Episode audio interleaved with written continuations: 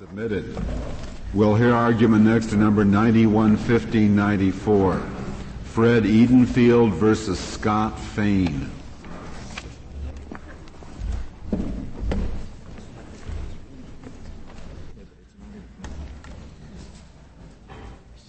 Mr. Thompson, you may proceed whenever you're ready. Mr. Chief Justice, and may it please the court. This case involves one specific narrow prohibition by Florida of the conduct of Florida licensed certified public accountants. It is a prohibition imposed by the legislature by statute and by the State Board of Accountancy, which licenses CPAs by rule. The prohibition is of cold call solicitation of new clients, what the statute and the rule call direct in-person, uninvited solicitation. The conduct is one defined as solicitation which directly or implicitly requests an immediate oral response from the recipient. We're not here involved, of course, with political speech or artistic speech. We are involved with most blatant of commercial speech, implemented through conduct of the most confrontational. Mr. Thompson, may I just interrupt on this one question? You, in your brief, you do the same thing. You talk about it calls for an immediate response. Would it also be prohibited, your rule also apply to a solicitation by an accountant who did not ask for an immediate response? Just said I went in and made the presentation and said think it over and whenever you're interested, let me know. The definition in the statute, I mean in the rule, is of one that requests an immediate oral response. I believe, nevertheless, that what you have proposed would be barred because the presentation would be direct, in person, and uninvited. The, is, is there some empirical evidence that shows this sort of a request was made frequently? The reason I ask it seems to me, judging from the, my practice as a lawyer and not as an accountant and uh, trying to put it in the present day terms. It seems to me if I were trying to get a client, I would, and had a presentation to make, I wouldn't demand that the person make an immediate response. Uh, you're, you're, trying to kind of ingratiate yourself with the person, uh, not, not uh, uh, imprison them really verbally. The prohibition, Mr. Chief Justice, is of a circumstance. That is an event, a method of presentation. It is not in any way to deter the message. The message may be communicated in writing, on radio, on television, by direct mail, in print, in the yellow pages, in a whole variety of ways, but it may not be communicated in a way that that's not. That wasn't my question. Excuse me. My question was, did the uh, the state of Florida or agency have some sort of empirical evidence before it that this sort of request, with a request for an immediate answer, was, was common or, or, prevalent among accountants? Uh, no, Your Honor. There is no empirical evidence any more than that there is empirical evidence that was dealt with by this court in the Ohralik case with respect to lawyers, which you mentioned, uh, and, which, and where also there is a broad scale prohibition of direct in-person uninvited solicitation. It, does the uh, agency advance any particular reason uh, why it selected this kind of conduct, uh, or uh, if, if there were no empirical evidence, why it picked out this demand for an immediate response?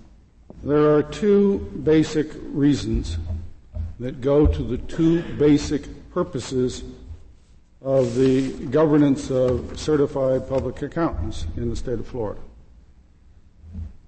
The statute with respect to certified public accountants says that the first purpose is to assure the accuracy of audit, audit statements upon which the public relies, and the second is to protect the public from dishonest practitioners. Taking the latter one first, the communication made in this, in this fashion is inherently unregulatable. You simply do not know what was said, the circumstances, the tone, what have you. And therefore, it is beyond the subject of regulation with respect to the first, which is, after all, the board's primary concern. It is with the attest function so-called of CPAs. That is, those activities which are associated with financial statements. In performing that function, the CPA represents the public. He has a public function because the financial statements that he opines on will be used by the public, and the public assumes the accuracy of the financial statements because of the opinion, and then relies on them. That public can cl- be clients themselves, it can be lenders, it can be the securities markets, it can be the persons who purchase and sell securities on the security markets, it can be government regulatory agencies. It is, in effect, to sanitize that particular relationship, which demands the independence, the non advocacy, but the independence of the certified public accountant that this prohibition is placed. And it is not merely the actual independence of the uh, certified public accountant, it is the apparent independence.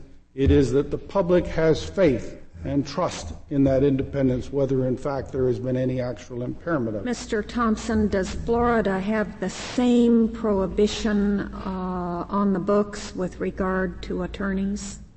Yes.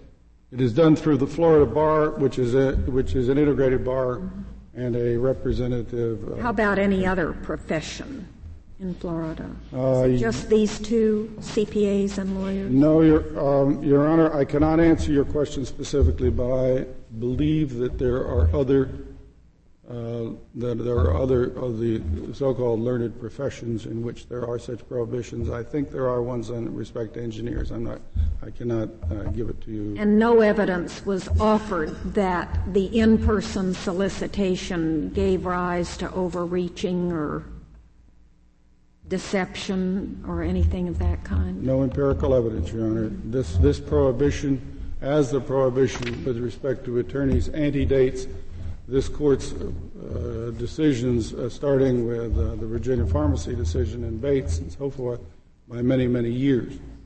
And that is the case of that is the case of uh, attorneys. It's the case of accountants, and it would be the case of all other professionals with which which there were similar prohibitions.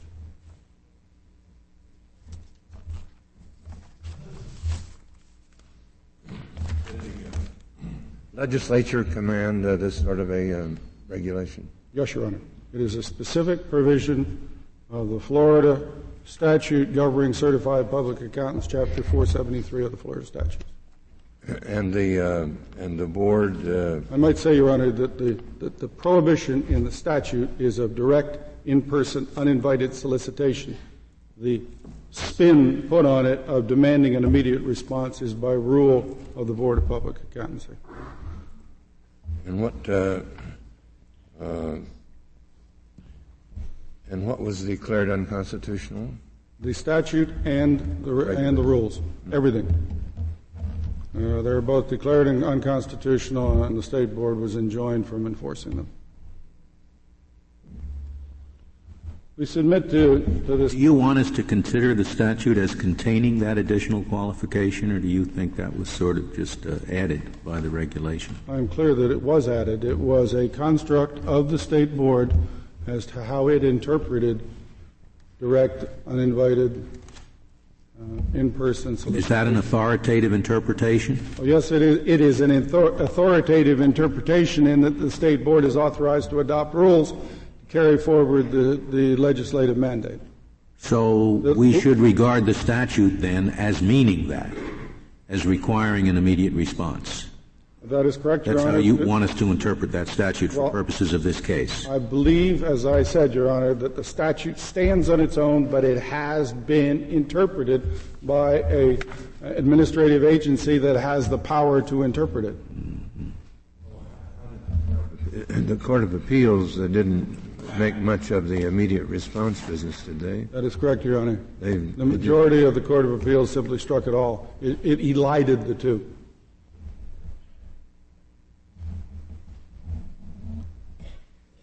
Do you raise any question that they held the entire statute unconstitutional, the entire rule unconstitutional? Is that right? Correct, Your Honor. Do you make any argument that they should have tried to save possible applications of the statute to extreme cases of overreaching or anything like that? Or do you say the whole ball of wax is at issue? I believe the whole ball of wax clearly is at issue. Even uh, though it's conceivable that some applications of the rule might be entirely legitimate, even under the Court of Appeals reasoning, if the count went and, and engaged in the very extreme kind of behavior that was in Ohralik, for example. That is correct, Your Honor. The, the, statute has been stricken as to all of its applications with one, uh, with one um, caveat, and that is that the, the end line of the decision of the federal district court was it what should be in the business context, whatever that may mean. The, it's the district court. That is the district court, and its determination was affirmed. Well, are you asking us to save as much of the statute as can be saved under the Constitution? Well, uh, Mr. Chief Justice, we are asking you to save the entire statute under well, the Constitution. Su- supposing we were to conclude that the entire statute couldn't be saved under the Constitution, and we would be asking you to save whatever could be uh, could be saved. Uh, in fact, the statute itself has a what you might call an unzipper clause. It says that uh, that the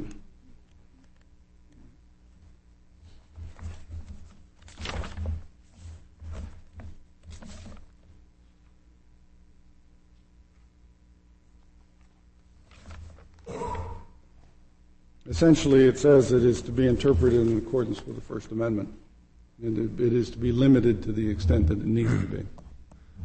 Well, what about it gives, the, it gives the board, in fact, the authority to do that. I suppose there are a lot of uh, CPAs uh, in your state that uh, that uh, don't attest. The uh, factually any CPA may attest. Yes. Clearly, there are some CPAs that do not attest. And How you, many? But you think that, that, but the statute covers them as well, Of course, Your Honor. The statute covers any person who performs accounting functions as a CPA. And I submit to Your Honor that to the layman, the difference between attest and performing accounting functions as a CPA is a distinction without a difference. Now, in terms of the ultimate in terms of the, the ultimate use of financial statements, to be sure, a test has a very significant difference. And it is the ultimate protection of the attest function that is one, one of or the most principal uh, requirements and concerns of the statute. But in fact, a CPA is a person who performs accounting functions as a CPA, compilations and so forth. And when you go to the small business that Mr. Fane says that he wishes to secure corporate and commercial clients that have sufficiently complex accounting and taxation needs to justify the retention of a highly skilled accountant the difference between an attest function and a compilation function or something else that is accounting services, I suggest is a distinction that the average layman is not likely to understand. Mr. Thompson, uh, can I come back to what you call the, the what the unzipper uh, uh, uh feature of the statute? We, we, do have a uh, uh, an overbreadth doctrine in First Amendment cases, which which says that if the statute is valid in some applications but not invalid in others, it's uh, it's invalid in toto. Uh, you, can that doctrine be overruled by simply saying in the statute, uh, by the way, to the extent that this statute is unconstitutional, it's no good? Can well, of the pen do away with our overbreadth doctrine? Well, it's unlikely that any Florida statute can get rid of the United States Supreme Court's overbreadth doctrine. But historically, the statute came about. Uh, it was actually part of the rewriting of the law in 1979, a time when Bates had been decided Ohralik had been decided, Primus had been decided, my suspicion, although there is no clear legislative history, of the words except to the extent that such solicitation constitutes the exercise of constitutionally protected speech as determined by the rules of the board, was designed to pick up issues like Primus in case there were some kind of semi-political speech rather than the uncontrovertible commercial speech that is involved in this case. Mr. Thompson, uh, do you think that the overbreadth doctrine applies to commercial speech regulations? Well, going back to Bates, it was said that it that it did not. And there are other cases that say the there same. There are thing. a series of cases that. So you that. take it that the overbreadth doctrine is not applicable here. That is my assumption, Your Honor. Although this court has, has in recent years uh, uh, utilized the term in some uh, uh circumstances that might apply. However, I do believe that the cases have said it does not. We submit that solicitation is a form of advertising with two aspects the message that is conveyed and the medium in which that message is conveyed. The message of the solicitation is the commercial speech. It is a message that, con- that proposes a commercial transaction. The medium in which the mes- message is conveyed is not the message. There are many media through which the commercial message here can be conveyed. As I said, print press, newspapers or magazines, electronic press, radio or TV, direct mailings, laser letters. But it cannot be done in one specific form, and that is uninvited in-person solicitation. Each medium has its own unique features. However, all print media permit review of the message except one, the cold call.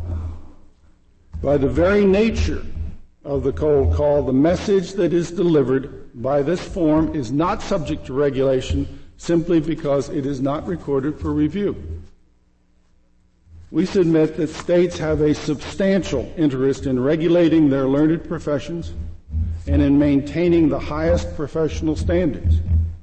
We submit that state regulation of professionals and the advice professionals give is qualitatively different from the regulation of claims involving standardized products and services. Would you say that Florida could have the same kind of regulation for real estate brokers? No cold calls? Your Honor, it would pose a whole set of different, uh, different circumstances. You'd have to, there are various ways that you could f- define learned professions.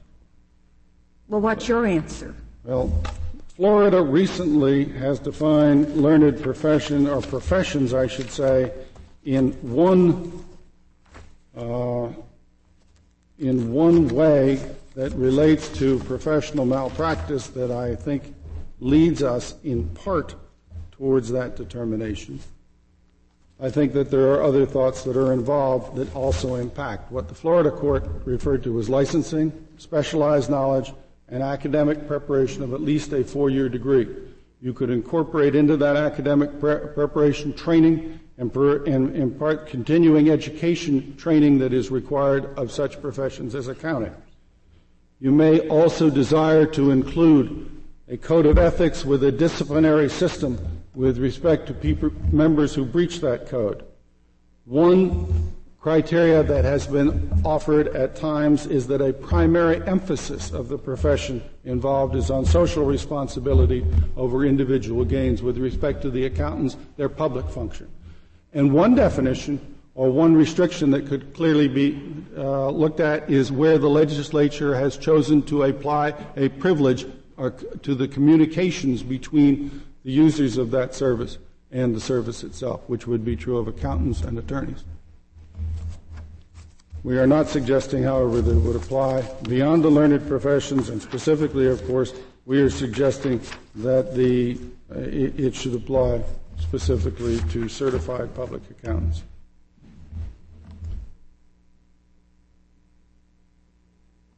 I uh, with uh, Mr. May, may I ask one other question before you sit down, Mr. Thompson? Am I correct in understanding that the statute says it's uh, to the extent that such solicitation constitutes the exercise of constitutionally protected speech as determined by the rules of the board? And then the rules of the board define direct, in-person, uninvited solicitation as those that directly or implicitly request an immediate oral response from the recipient. Does that mean that, under your understanding of the rules construing the statute, that if the oral solicitation did not request an immediate response, it would not be prohibited by the statute because the rules have construed the statute to limit them in this fashion? At this point of time, Your Honor, yes. That is that the, that the board has authoritatively determined, determined the meaning of the prohibition. Whether they did it for the reasons that they were attempting to uh, constitute or determine what constituted the exercise of constitutionally protected speech is certainly not evident in anything that uh, is clear from the adoption of the rule. Is there any evidence in this case that your adversary ever engaged in the kind of, of solicitation as defined in the rule, where he demanded an immediate response? It is my understanding that Mr. Fane challenged the rule, and whether he violated the rule in the meantime is unknown to the board. But he asserts the, an interest in, demand, in, in engaging in solicitations that do demand an immediate response. That's your. He doesn't say one way or the other. I wonder if he has standing to bring this lawsuit, is what I'm asking. Your Honor, this court, this case is posed on the, and it went on a summary judgment, as I believe Your Honor knows. And we know from that what Mr. Fane wants to do. Mr. Fane wants to offer his services at rates below the prevailing market rate for CPAs in the community. He wants to develop a clientele of small to mid-sized businesses. He wants to explain why he can offer superior service to clients as compared with other CPAs or accountants and give some reasons. All of which he's permitted to do under the rule as long as he doesn't demand an immediate response.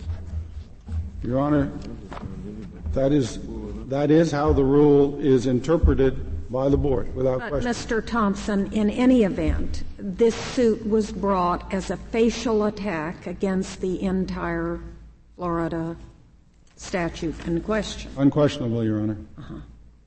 And it was submitted on the basis of three affidavits, two by Mr. Fane and one by a Louis Dooner, who dealt with.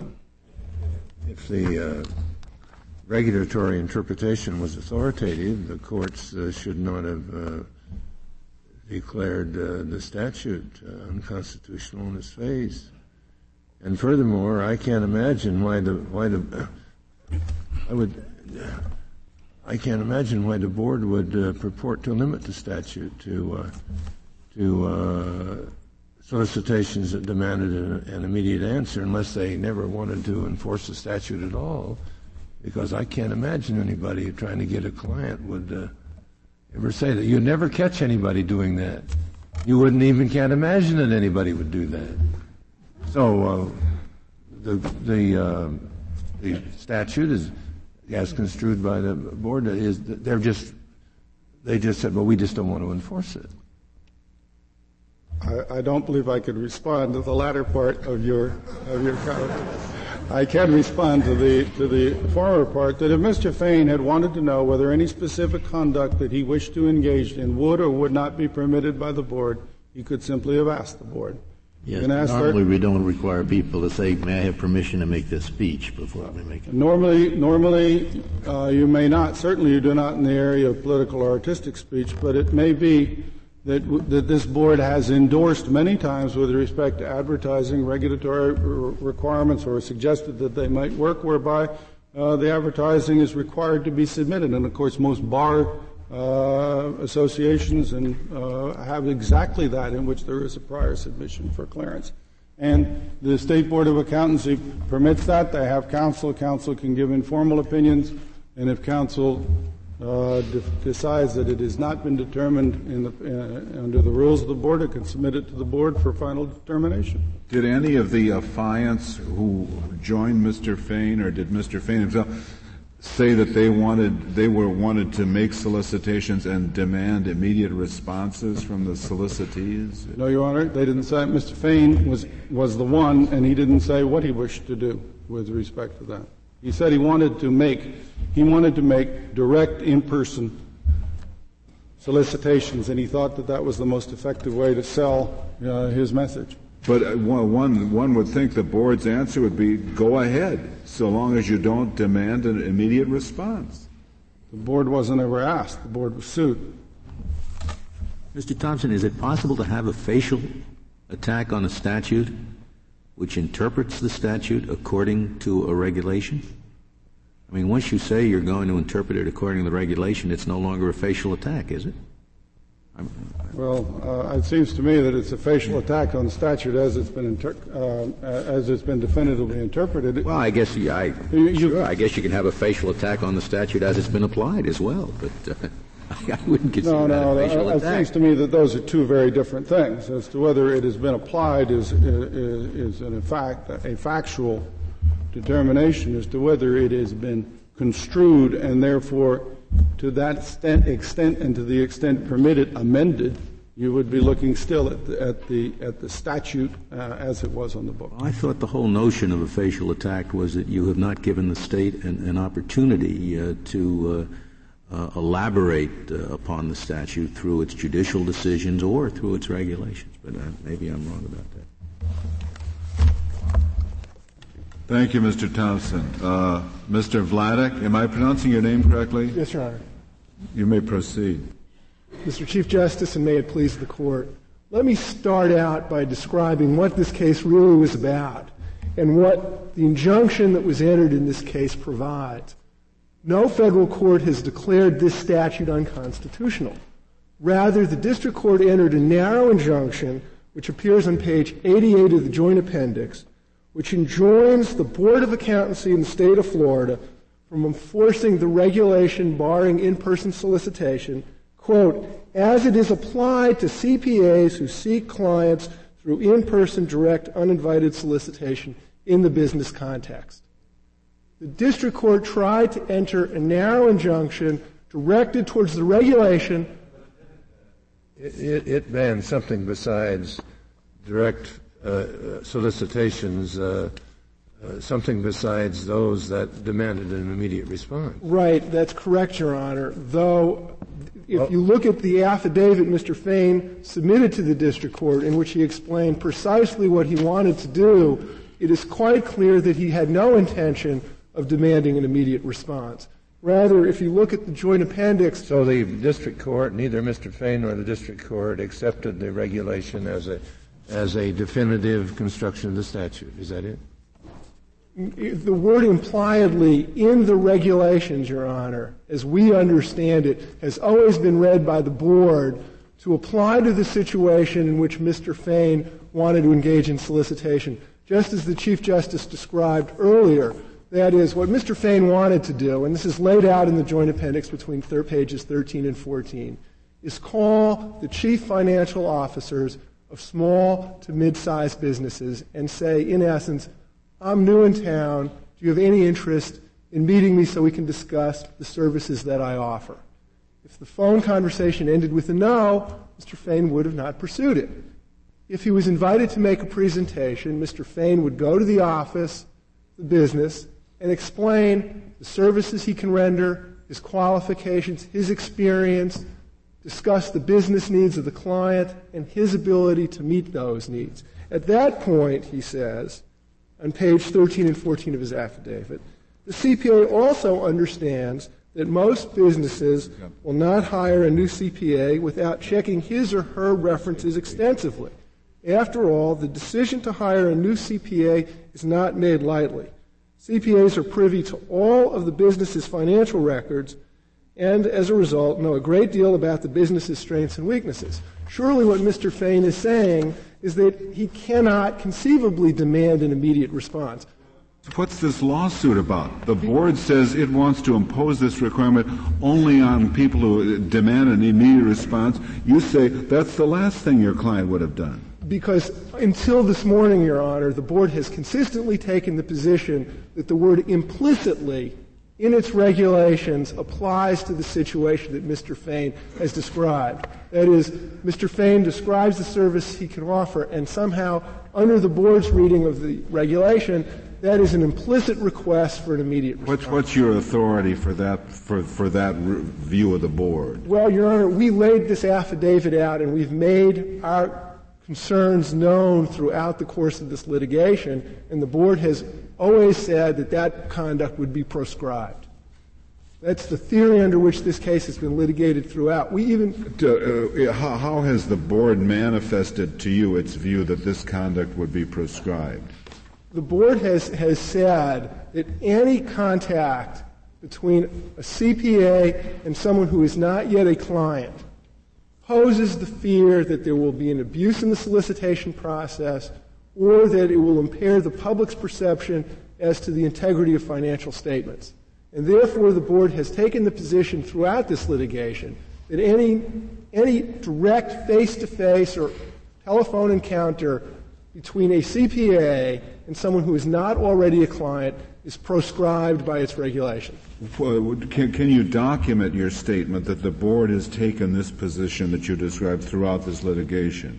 Well, I can document it only in the sense that when we put in Mr. Fane's affidavit, which describes in detail what conduct he intends to, to engage in, uh, the board offered no, no response. The board didn't say, we agree with you that that conduct would be permissible. To the contrary, they said that conduct, and any kind of conduct like it, would be impermissible. They the, said they said that in a pleading somewhere. In, in all of their pleadings throughout this case, Your Honor. The first mention of Mr. Thompson's theory came ten minutes ago. We have well, not heard a word about it prior to. Then, then you don't think the board ever qualified the statute the way Mr. Thompson says it did? That's correct, Your Honor. And, it, and Your Honor, uh, I think as, as, one of the other justices points out, uh, the, if that were the board's reading of, the, uh, of its regulations in the statute, then, it would apply to virtually no CPA solicitation. CPAs are not like lawyers in the sense that they're seeking one, um, uh, one, one time, one shot uh, arrangement with the client. What Mr. Fane wants and what he said in his complaint, what he said in both of his affidavits, he wants to establish a long-term professional relationship with a client that has some need for reasonably sophisticated CPA services. And as I think Justice O'Connor asked Mr. Uh, Thompson before, uh, abusive solicitation practices are not likely to be favorably received. And for that reason, the state has been unable to point to any evidence from Florida or from any of the jurisdictions that have long permitted solicitation by CPAs that there is a problem with abusive solicitation. In any event, the Court of Appeals uh, declared uh, the statute uh, unconstitutional broadly. Well, I, don't read the Court of Appeals opinion. well, what did it do? The Court of Appeal, Appeals, Your Honor, uh, opinion ends uh, on page uh, 103 of the joint appendix. But at least it didn't it didn't stop to uh, fool around with notions about demanding an immediate response. Your Honor, until this morning, that issue has not All been right. raised in this case. Now, Mr. Vladeck, in the, in the petitioner's brief, the, they refer to the affidavit of, of Louis W. Dooners, CPA, in his response to Fane's motion for summary judgment on page seven of the petitioner's brief. That's correct, Your Honor. And they, they quote fr- from Dooner's affidavit. that says, the only type of solicitation that a CPA may not engage in is that that places the potential client in the position of having to make an immediate oral response. Now, I, I, don't. I, if, if, if that's a fair statement, I don't think your earlier statement is fair. That it had never been suggested before that this was the interpretation. Your Honor, this case has been litigated now for four years. We made quite clear at the outset of this litigation, before Mr. Dooner's affidavit was submitted, precisely the conduct Mr. Fane sought to engage in. There's been never any suggestion that that conduct would be permissible under the regulations Well, the board, in fact, according according to them, the, the Dooner affidavit was filed in opposition Yes. to your motion for summary. At least you knew then that this was a position that the board was taking, and, and I, I, I'm not sure that is con- consistent with what you said a, a moment ago. Your Honor, we've always understood the board's position to be that any unsupervised conduct, non-public conduct, uh, contact between a CPA and someone who is not yet a client of that CPA to implicitly call for an immediate response. That is we we've always understood the position, and indeed I think that's the only a little further help. That's certainly the way the Court of Appeals understood it. it's certainly the way They the said that in Florida, in-person solicitation by CPAs is forbidden, period. That's the way they construed it. And that has always been the position of the board until this morning. I'd like to get uh, to responding to the first justification the board has offered in defense of this uh, uh, uh, all-out ban, which is that a ban on solicitation is needed to preserve the sanctity of the attest function. There are several points I'd like to make. First is there is no evidence to support the ban furthers or substantially furthers the state interest in preserving the attest function. Uh, well, Florida has had a statutory ban on in-person solicitation since 1969. Many other states have no ban on in-person solicitation by CPAs, and there is no evidence from any of those jurisdictions that it presents a problem. Many federal regulatory agencies, most notably the Securities and Exchange Commission, depend very heavily on audited financial statements from publicly held corporations. Well, now, you, you brought uh, what appears to be a broad sort of facial attack on the statute. Justice It O'Connor, had not been applied to Mr. Fane, right? that's correct, Your Honor. He had not engaged in contact and uh, conduct and been disciplined for it.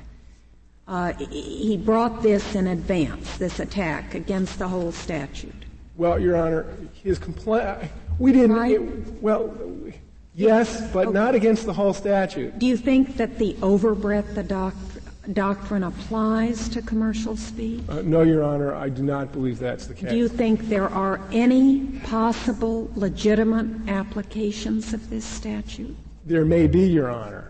And what, Then how, how can the court just strike the whole thing down? well, in the first place, we don't believe the court has. The injunction that has been entered applies only in the business context. Secondly, Your Honor, we don't believe we. Only to what?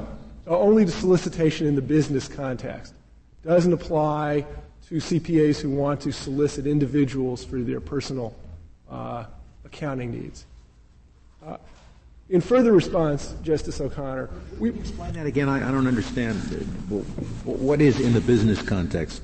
well, we, we assume that what the district court judge meant, and uh, defendants have not sought clarification of it, was that Mr. Fane would be allowed to solicit the business entities that he wants to solicit, corporations or other commercial entities. In distinction to what the board claimed was one of its fears, which was that CPAs would solicit unsophisticated individuals. And so the district court's injunction is limited to the business context, which, if I may, Your Honor, gets me back to my answer to, to Justice O'Connor's question. We didn't label this as a facial or as applied challenge. I think if you look at our complaint, it is more clearly an as applied challenge because in our complaint, we specify precisely the conduct in which Mr. Fane seeks to engage. And we certainly uh, pushed the district court towards issuing an order that was limited towards solicitation in the business context or of business clients. And in that respect, I think the complaint is very much like the kind of challenge that was described by this court in Fox, which is uh, a narrow tailoring challenge. That is, uh, uh, the kind of challenge that doesn't apply, doesn't seek to have the statute uh, struck down as facially overbroad, but challenges one particular application of that statute. And here, it's for the kind of business solicitation that Mr. Fane seeks to engage in. We didn't label the complaint that way, uh, Justice O'Connor, but I think that's the only fair reading of the complaint. And certainly, that's the way it was treated by the district court judge. what is the present position of the uh, of the uh, uh, organization representing CPAs, the American Institute of CPAs? That's correct, Your Honor. Well, well, what is the present position uh, of that institute? Do they have a rule uh, against in, in-person solicitation now, or did they ever, or what? Let me trace the history of the AICPA's regulation. Well, you don't need to go through the whole thing. Well, it's very brief, Your Honor. Uh, at present, there is no prohibition enforced by the AICPA with respect to in-person solicitation. This rule has its genesis in the first code of ethics issued by the AICPA in 1917. That code prohibited encroachment, not solicitation. Essentially, the prohibition was uh, for one CPA soliciting the clients of another CPA who happened to be a member of the organization. It did not forbid general solicitation. That was called encroachment. Uh, encroachment, or referred to otherwise as poaching. Also called unfriendly. Yes, also called unfriendly. Unfair and, and destructive business practices. That's correct, Your Honor. That prohibition remained in force until 1948, when the AICPA sweepingly amended its rules to prohibit all kinds of promotional activity, advertising, solicitation, and everything of the sort. In 1973, the Justice Department Antitrust Division first contacted the AICPA to explain that it thought the rules were uh, anti-competitive and violative of the antitrust laws. Finally, in 1979, threatened with imminent litigation by the Justice Department, the AICPA withdrew its solicitation ban uh, and issued a report called the Report on Solicitation, which is contained in the joint uh, appendix, which takes the position that there is no evidence whatsoever that in-person solicitation by CPAs leads to either of the concerns the state claims to fear. That is, abuse of the attest function or overreaching by CPAs who engage in solicitation. And the AICPA report on solicitation is really the only comprehensive or authoritative study on this issue uh, uncovered by either party. In fact, it was submitted by the defendants uh, in the district court. Um, let me just take one last attempt to respond to the Chief Justice's concerns about the reading of, uh, uh, of the regulation. We alleged in our complaint precisely the conduct we wanted to engage in.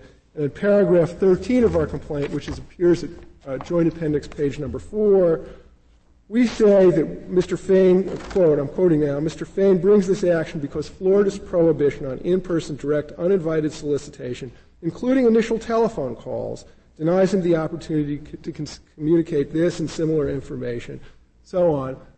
In the answer, um, the, um, the defendant denied that allegation. Well, And it seems to me the denial is inconsistent with the narrower reading but I, I, I would, but if you if you place the w- way things develop in a trial in the time sequence, I take it first you get the complaint, then the answer, then you get motions for summary judgment, and I think the the affidavit I was quoting from in the petitioner's brief was from the uh, was at the summary judgment stage That's where you correct. accept the the positions to be refined over over the complaint and answer.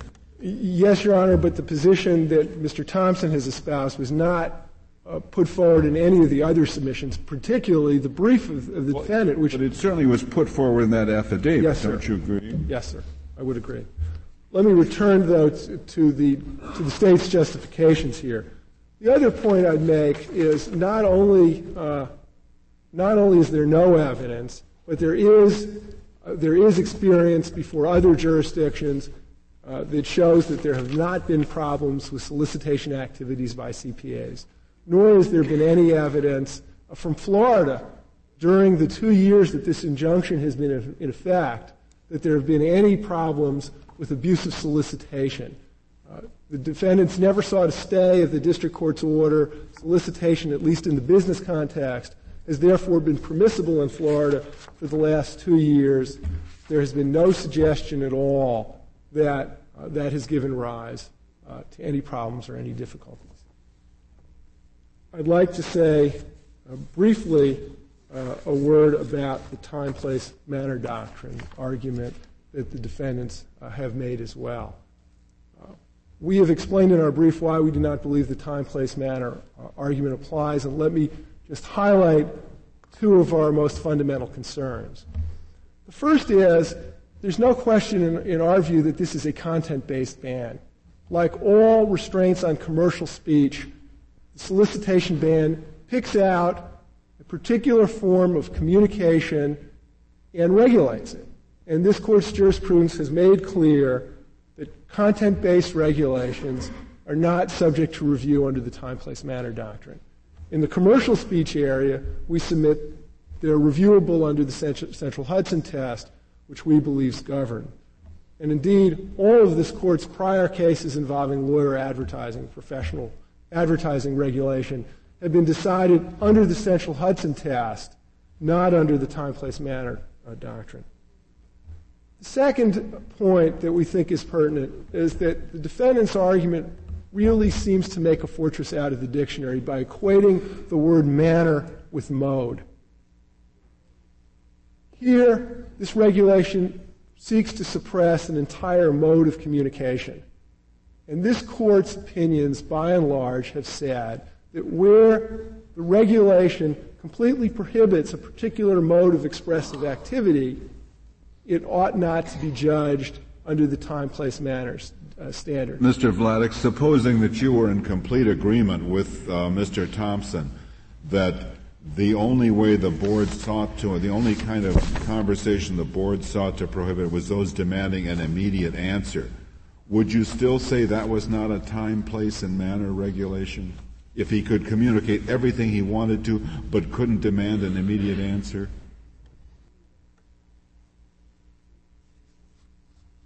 No, Your Honor. I would still say that that was a content based restraint in that he could he could say, I'd like you to consider hiring me. I'm extremely well qualified. Here are the services I render and the fees I charge. But he couldn't say, and please let me know soon. Well, he couldn't say, let me know right now. He couldn't say, let me know, right, that's fine, I accept your amendment. And that seems to me to be a uh, to be a content-based restriction. That is, you can say everything but those four magic words. It seems to me that that restriction would have to be judged under the commercial speech test. And it would either rise or fall on whether the, it, it passed muster under Central Hudson. It seems to me that that restraint would have far more appeal than the, than the restraint that the board, throughout this litigation, says it, it intends to impose. Why shouldn't we? Uh, why shouldn't we pref- at least prefer to wait until till uh, the board uh, goes after somebody, so we knows what so we know uh, uh, what uh, know for sure what the Florida prohibition is. Well, Your Honor, there are two reasons. One is well, it, it, there's a, is, is it all right for us to, pref- to prefer that? there's an interim effect uh, the uncertainty would, would chill Mr. Fane's speech. If Mr. Fane uh, couldn't go to the court to get a resolution of whether his conduct was permissible or not, uh, Mr. Fane and, and, and, probably many other CPAs uh, would, would sit on the sidelines. And, and let me point out, Your Honor, this isn't the only case that was brought to challenge this restraint. There's another case that is now pending in the Florida state courts that preceded Mr. Fane's case, during which the board has taken what we thought was the board's unequivocal position in this case, which is that any unsupervised contact, either on the phone or face to face, between a CPA and someone who is not that person's client is forbidden under the Florida rules. And so this is not a case, at least in our minds, as to whether, as to which there was any uncertainty at all as to the board's position. Yeah. They didn't, uh, when they, when, uh, this, this, this has already been remarked upon.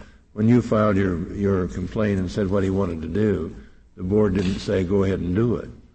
No, in fact, they have vigorously, vigorously litigated this case at every turn, even though we have We put it in our complaint. We put it in our affidavits. We have always clearly explained precisely the kind of conduct in which Mr. Fane seeks to engage. Unless there are further questions?